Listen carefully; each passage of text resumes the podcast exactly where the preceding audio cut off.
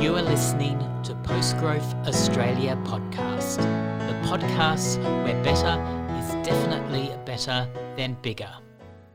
Salutations, all and sundry, and welcome to episode six of Post Growth Australia podcast. During the past week, it has been a tragic dark comedy of errors in Melbourne two weeks out of lockdown, a gusty storm came through, leaving around 80 suburbs without power or clean water. Now, talk about being flogged when you're already down.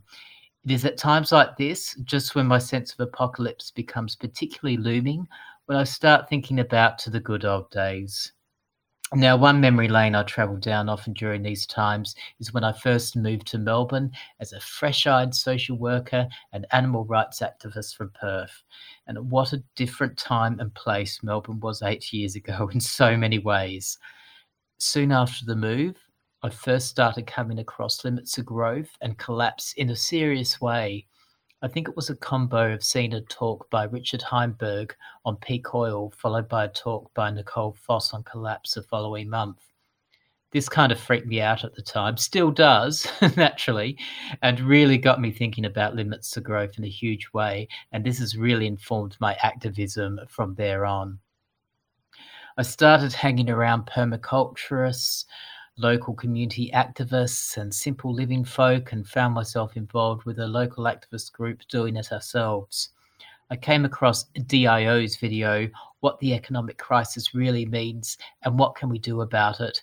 Decided to join on the spot and soon found myself as a core administrator of the group and DIO's international uh, representative uh, within weeks of joining.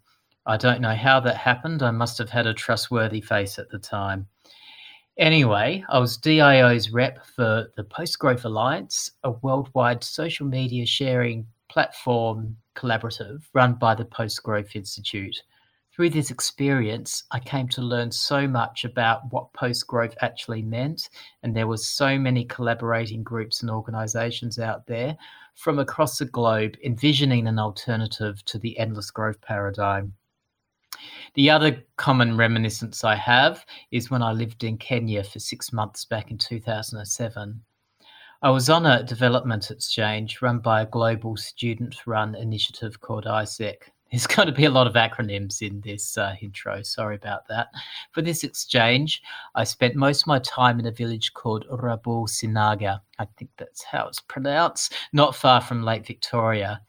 I had various roles, including uh, working at the orphanage, the polytechnic, the school program, and the local news office. What was far more important to the work was that my eyes were totally opened to a whole new, different world and way of being than what I was used to in Australia. The pace of life was slower for a start. Uh, when people said five minutes, that could mean anything from two hours to sometimes next week, and I had to ride that.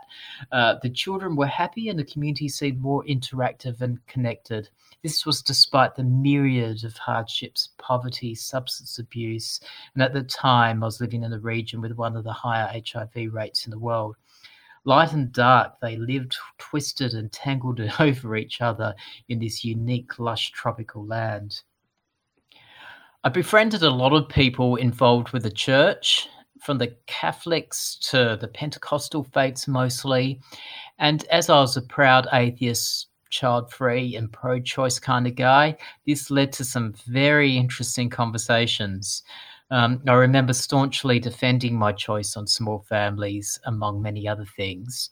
Uh, my new friends, as you can imagine, had contrasting opinions. Looking back, I'm quite amazed that generally we kept things very civil. I think I got away with it by virtues coming across as a curious young naive oddity. Um, however, the experience was very informative in my learning about the art of mutual respect and exchange of ideas and being, you know, diplomatic and open, especially as I was a minority abroad in the country with its own legacy of colonization from my ancestors who did what they did because they assumed that they knew best. And my takeaway that there is little point to any dialogue uh, with our international neighbours from the global north to the global south and vice versa, unless it's on a level playing field. That is absolutely critical. So the question must be begged Am I simply free forming musing here, I'm being self indulgent, or am I actually reaching a point at some stage? Well, hopefully both. For you see, Postgrowth Institute very kindly accepted my invitation for an interview on this podcast. Furthermore, they connected me with their partnerships manager, Robert Wanalo. As Robert and I were discussing the interview, we discovered that Robert lives in the same part of Western Kenya where I spent those formative months all those 13 years ago. In fact, we figured that we're all about four or five kilometers away max. So it really does just goes to show, doesn't it, that sometimes life goes in twists and roundabouts before coming full circle. Gosh, sometimes I really do think this is a funny old world after all. What can I say? I'm really looking forward to sharing this interview with a former neighbour and a current game changer with a great PGI. But hold your horses not until we have heard a bit of music to serenade us with first. I would like to present This Modern World is Built on Trash from local musician Sam Trouse. Not only do I love the title, but if you listen closely, you'll pick up on its pithy environmental themes. Please sit back and enjoy the PGAP interview with PGI's Robert Wanalo, and I'll see you on the other side with a few musings on post Earth Overshoot Day and the Free Money Day that's coming up soon.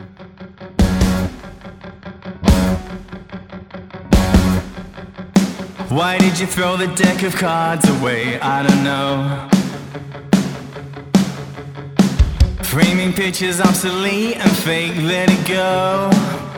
Reality's a miracle. You're getting off here lightly, don't you know? When is reality a miracle? And this modern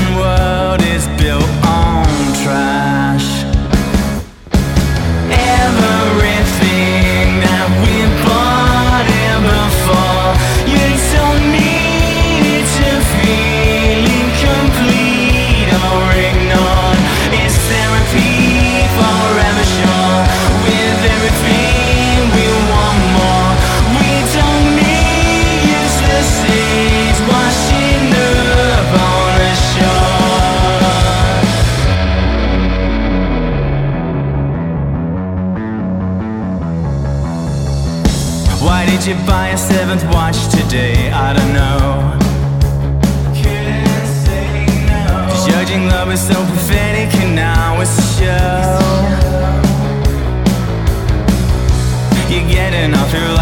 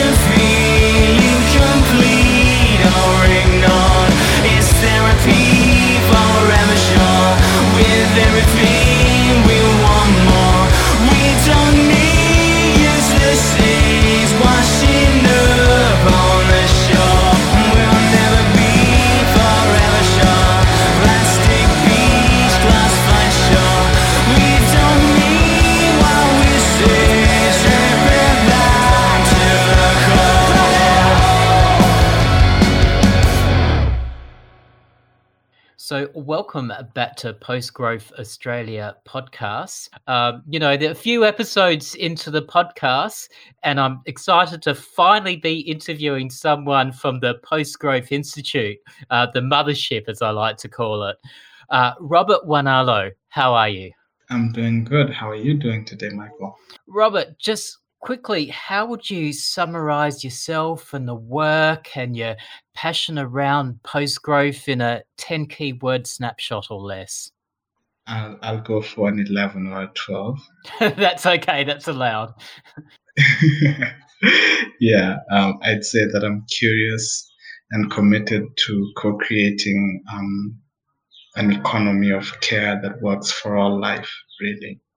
Now, the other reason I'm so excited to be interviewing you, Robert, is uh, 13 years ago when I was uh, uh, 2007, we were practically neighbors. Yeah. So I was in Western Kenya in uh, Rabor near Kisumu, near Lake Victoria.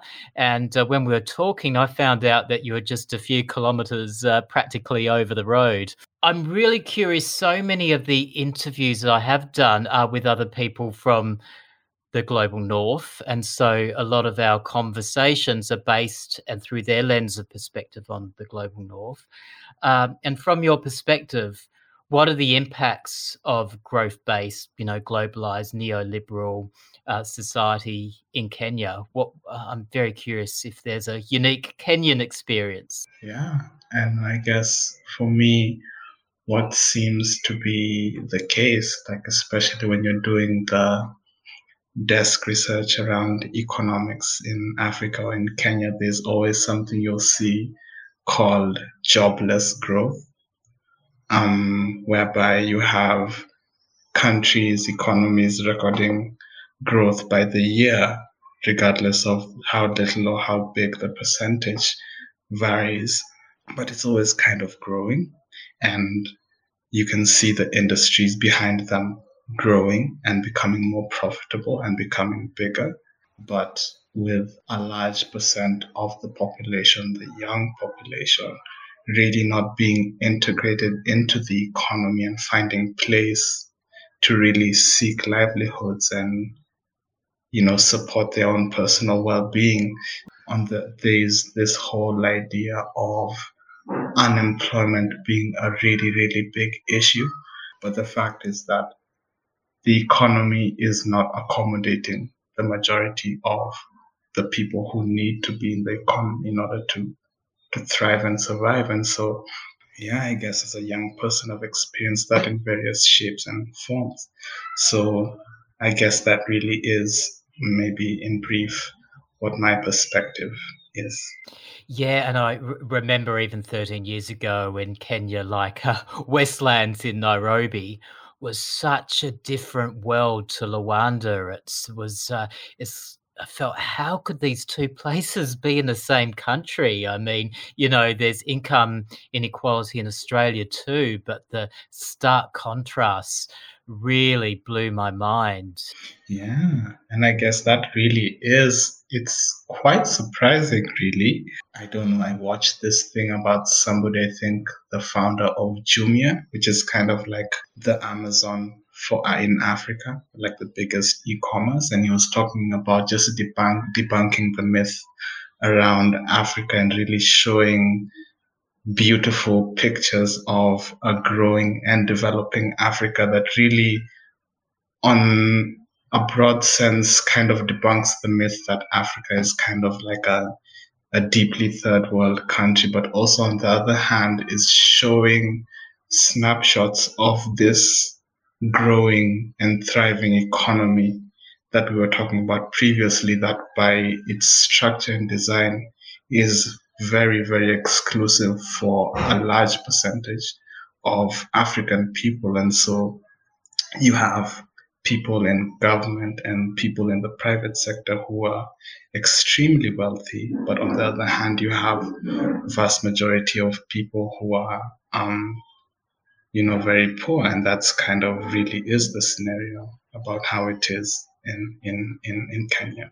Yeah, I think so many people uh, from the global north would actually be surprised, you know, how many skyscrapers, for example, there are in so many capital cities across um, uh, Africa. It's not the typical snapshot that mm-hmm. I think mm-hmm. um, people have. But when I was in Kenya, the light there were a couple of light bulb moments for me. I think when I was watching a hill with a um, local on the Kakamega forest and could see it being um, literally being cut down on all all sides in, in order for people just just to survive you, you, know and depending on the wood and the resources from the forest but actually see it shrinking before our eyes. And i was wondering if there's what's the light bulb moment for you that's gone okay we can't continue as we are um, a, a different post growth economy and steady state society needs to be the answer? It wasn't necessarily a light bulb moment, but it was really part of my lived experience as a child and young person. Um, my dad, from a very we, one of the uh, one of the words we learned past seven years old in our house as kids was economize because our dad was very categorically clear that we need to understand the close correlation between how we consume things within our household and how that relates to the energy and the effort put towards bringing them in to the household with basically the work that our mom and dad did.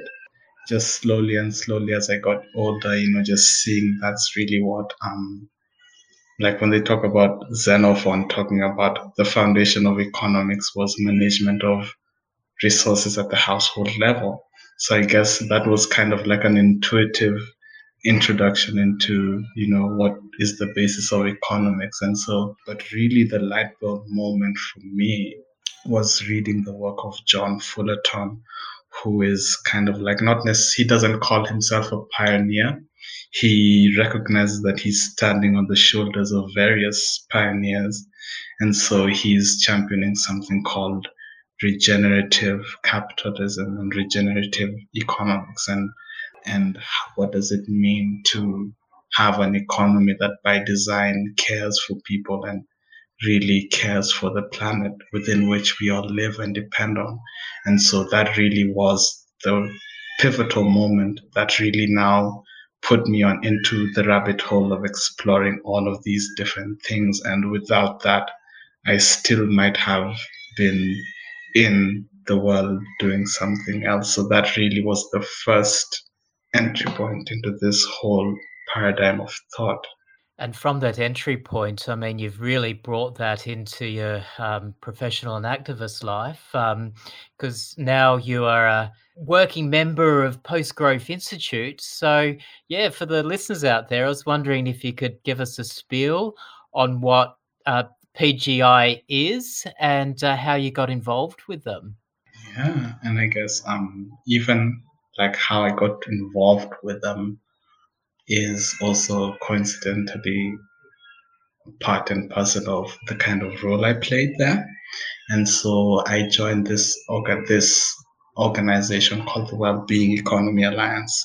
Was one of those networks that I joined, and so wow, like so there are people who are building global networks to see how we can address these issues together. So I joined WEAll last year, and so there's this event that PGI organizes the offers and needs market, which is basically an event that connects people and really helps people discover the assets within the room and the needs within the room and then connect them to each other. And this could happen online or offline.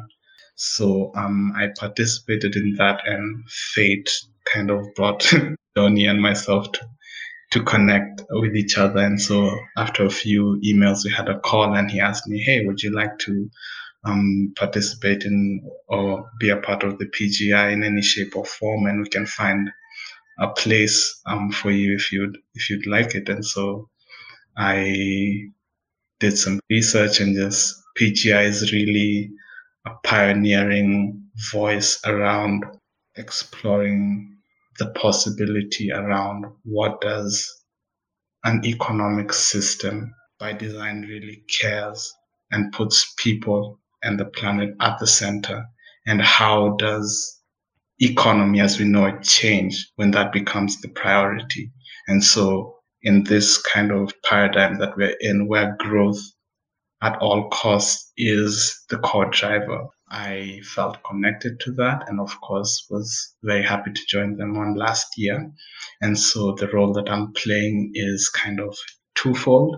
I'm working with them in movement building because one thing that's lovely about this whole movement in general is that it's very easy to, to see that they're all kind of connected the different people in different parts of the world. So my role is about building the connective tissue around the different organizations that are doing work in the post growth or in the new economy space and really seeing how we can build relationships and possibly you know that being the fodder for collaborating in future. So that would be my role in a nutshell. And also um, a little bit about what the post growth institute does or focuses on and the key thing that I do get uh, from the PGI is how good it is at actually kind of connecting and drawing people together and sharing skills. So I've been involved with PGI, with the Post Growth Alliance. Um, back in the days, I was, uh, I suppose, a go to person for doing it ourselves, an Australian based organisation. Um, and just discovering all the worldwide organizations like the Simplicity Institute and the Schumacher Center and all the amazing things they were doing. One of the great things I do like to dig into in this podcast is with all interviews getting their own unique perspective of what a post-growth society looks to them like um you know what would be a day in the life of someone um, living in a post-growth society you know what would be the changes in uh, work and how we relate to people and their income and and that and also you know, f- from your perspective, what it might look like in Kenya as well. So a very open-ended question, but um, yeah. And I guess what I really love is um, the Capital Institute, which is the organization that um, John Fullerton founded, um, has created this eight principles for regenerative capitalism. And one of them that I really felt connected to from the very first time I read it was honors community and place. First and foremost, it's a matter of being deeply respectful to people in the various dimensions and diversity that we as human beings bring and realizing our inherent connection to place with regards to your local neighborhood but also you know in the larger world within which we exist. So for me i'm seeing a post growth world being one where we are a lot more connected to each other, we begin to see more intently our relationship with the planet and really seeing that our livelihood is deeply connected to the health of the planet. And when our economic system is one that undermines the health of the planet, it's it's a disaster waiting to happen really because you would not you would not destroy the house that gives you shelter in the winter by chipping at it brick by brick because you think it's your house is too formidable not to break. But inevitably after some time it's gonna begin to show signs and they're gonna be cracks and all of these different things. So it's about honoring people and about respect of place.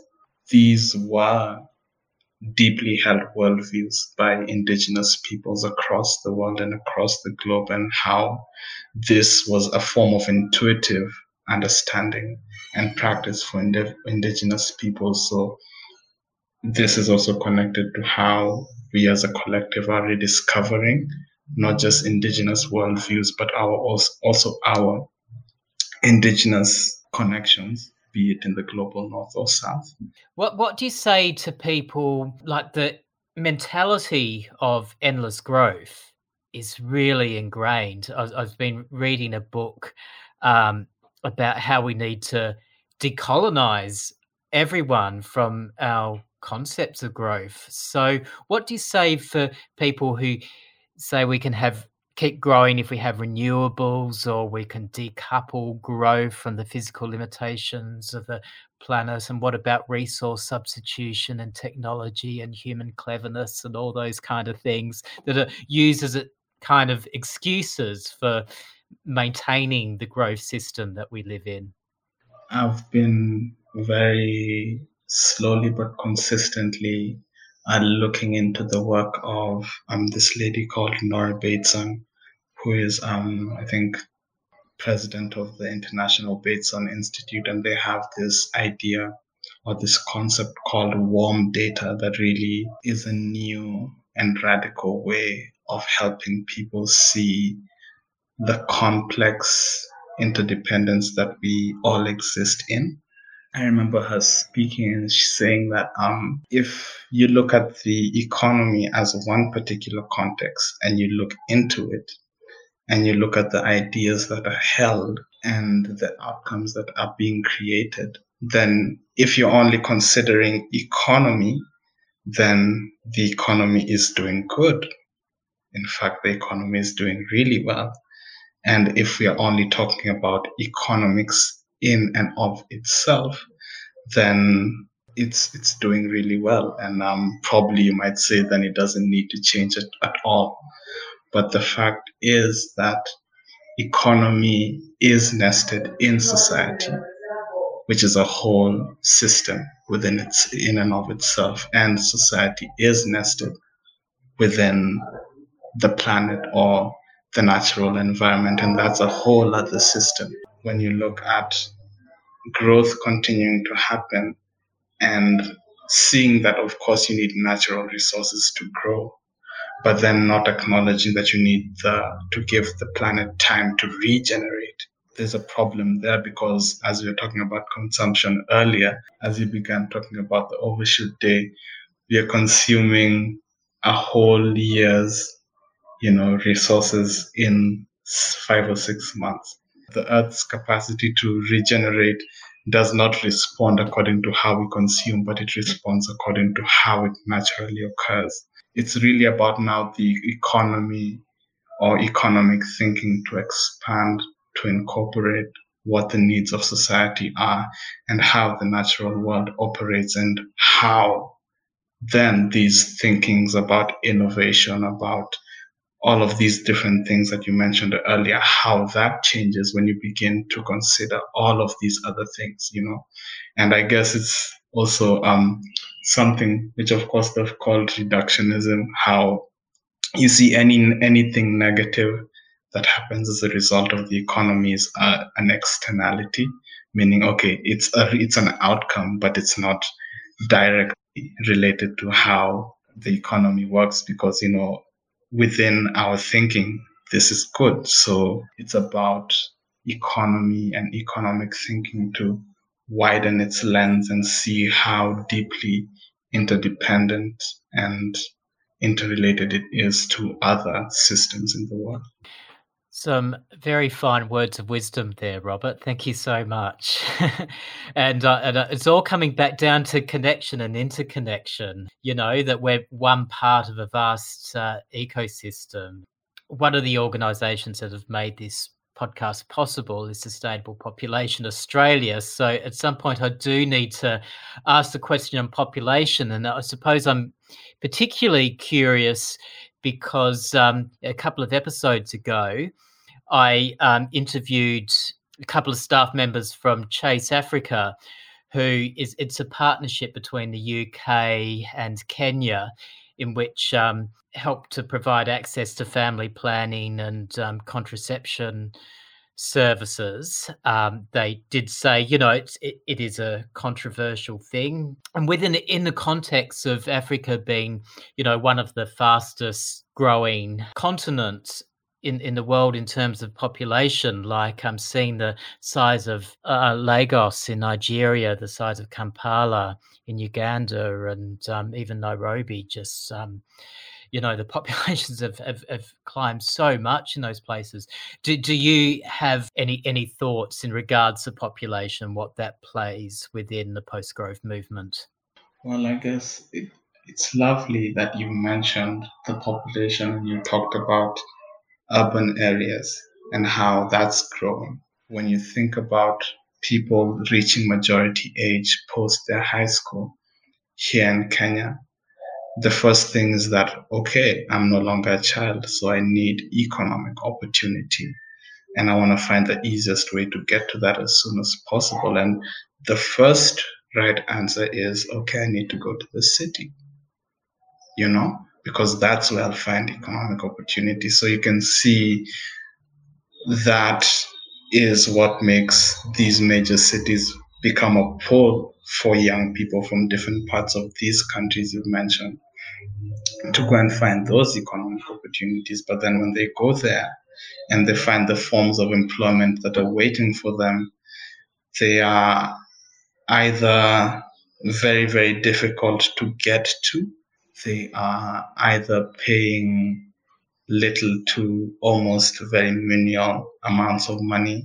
It becomes a very complex thing when you find majority of young people located in urban areas are living in very harsh conditions. So, you know, when I think about that, then I'm thinking about, okay, so if what's the economic thinking that our public institutions have? You know, they are more focused on promoting the economy that is growing in the typical industries of manufacturing and banking and all of this. But it seems that the awareness that economy is really about creating place for everybody in the country so that now it does not become the, gov- the government's res- responsibility to worry about okay how do we empower these people? How do we use our resources to give the vulnerable people? How can we by design look for a solution that supports people?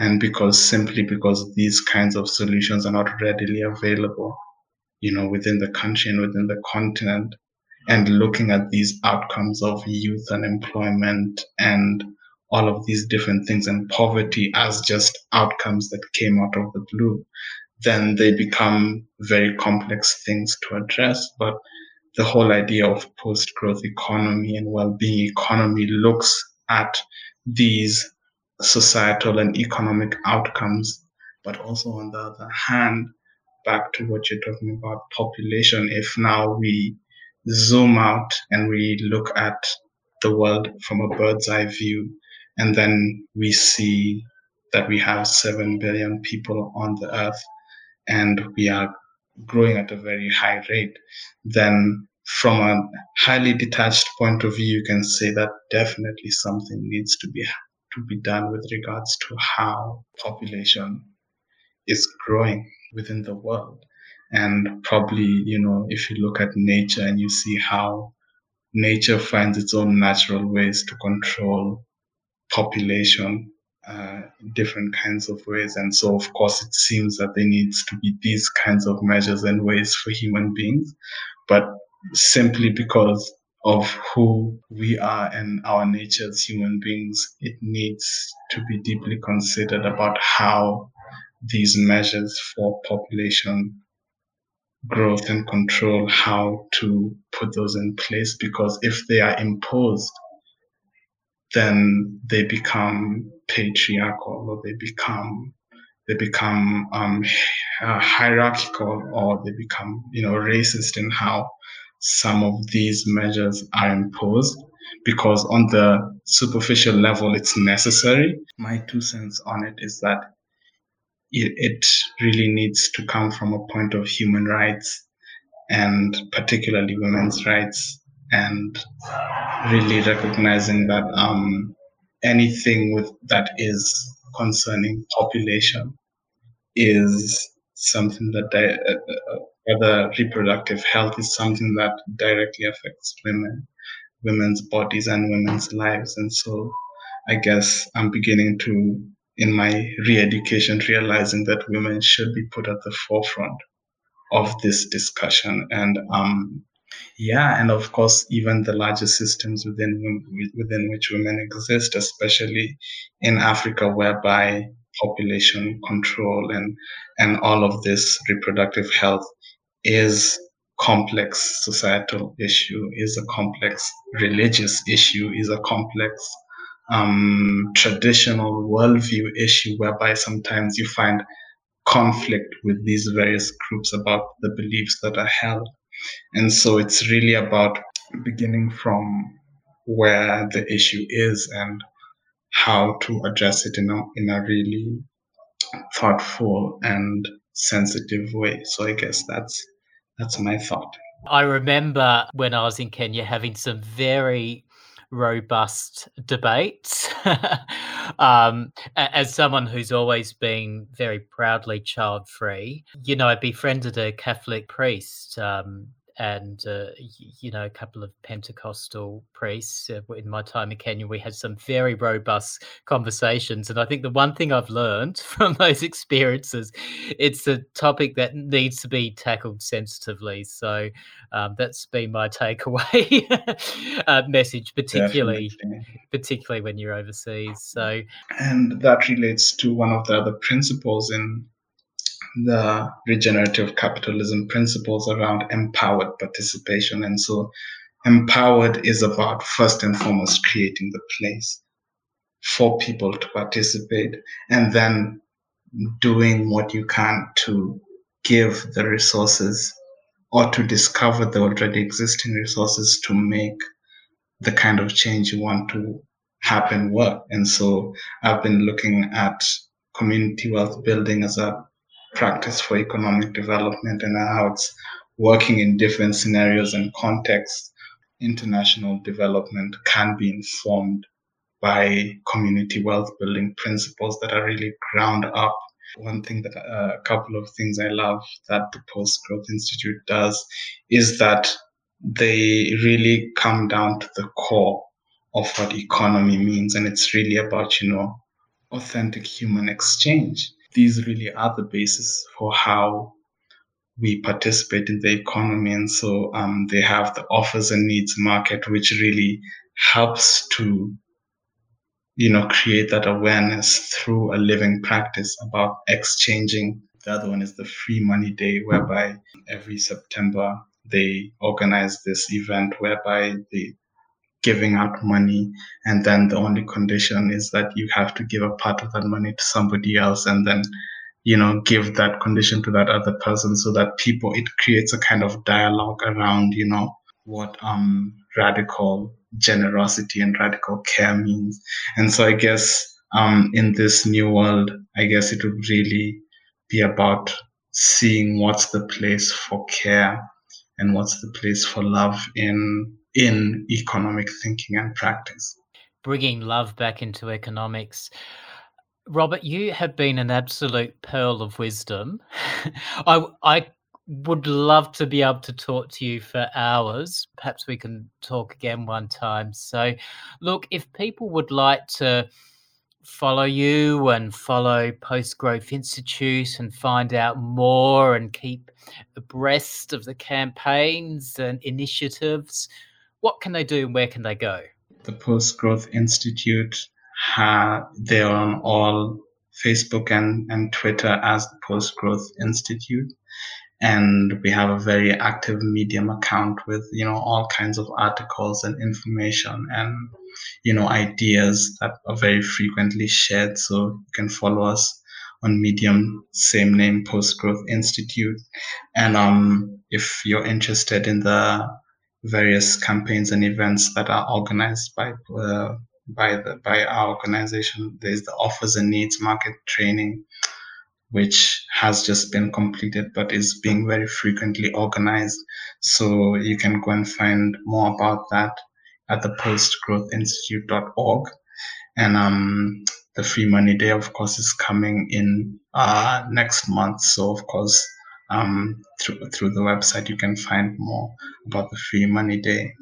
And maybe one more thing to speak on um, very briefly is uh, there's the upcoming new program by the PGI called the PGI Fellowship, which is um, that's a, a, a program to really bring a whole systems view of the transformation that needs to happen socially and economically and ecologically during this time from both leading voices in the field and emerging voices from both the global north and global south that I'm also going to be a part of. So it's going to be happening.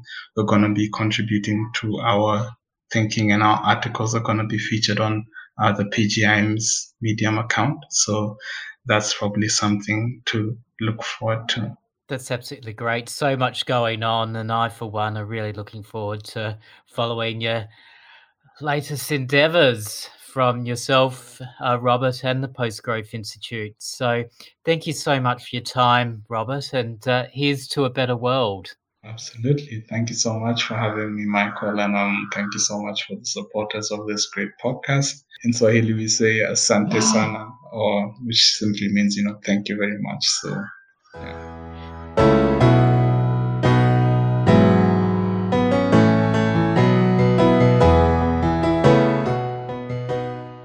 You are listening to Post Growth Australia podcasts. I'm your host, Michael Bayliss. I just finished talking to Robert Wanalo from Post Growth Institute. I was very impressed by how knowledgeable and learned and well read Robert is. He's given me a lot of homework there, a few names I've never heard of before. Uh, for any listener of Post Growth Australia podcast, please do check out Post Growth Institute, uh, if only for the semantic association. I can assure you they are much better than uh, likeness in names. So it's about a week and a half since Earth Overshoot Day. Um, this year, I get the sense that it was released to not much fanfare in the mainstream media. Certainly, the ABC didn't invite me back, but hats off to Global Footprint Network, um, I think US based, who do such a good job at pushing this message out there in the global sphere. Thanks, GFN.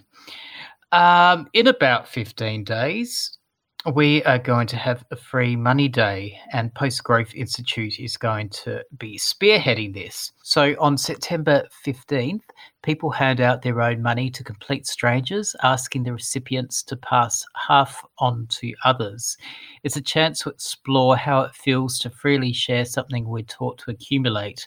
And for us, it's an opportunity to learn more about how people view money and what they know about how it's created. So I'm really happy to share that uh, my interview with Derrick Jensen for episode five um, was very, very well received, probably the best received and the most listens of any of the podcasts. Um, Simon reviewed the episode in Stitcher, and he said the podcast is highly recommended and being Australian, especially appreciated. Derrick Jensen in episode five has a great way of explaining the issues around our growth addicted culture and economic, drawing compassionately on history and a wide range of perspectives. Well done, Michael. I hope to hear more of Derrick too. Well, I hope to hear more of Derrick too, Simon, and thank you for the lovely words. Um, another listener, Eleanor, says, How greatly matched you were. The questions you asked Derrick gave him space to speak on the things he was passionate about. Really well directed and held space in interviewing. It is exciting to talk about things at this level of nuance. Huge, huge ups for you. There are people out there willing to go to this level of depth and unafraid to respect the listener's capacity to go down the depths and nuance with you. Thank you so much, Eleanor. Um, feeling warm vibes at the moment, uh, which is good for me during these very interesting times. Next episode, I will be uh, talking to Anitra Nelson, who's written a lot of very good books. Um, has just come up with a new book, Degrowth: A Critical Guide, and she will be exploring um, degrowth with me. So I look forward very much to seeing you, you personally, in hopefully a week and a half if I get my act together.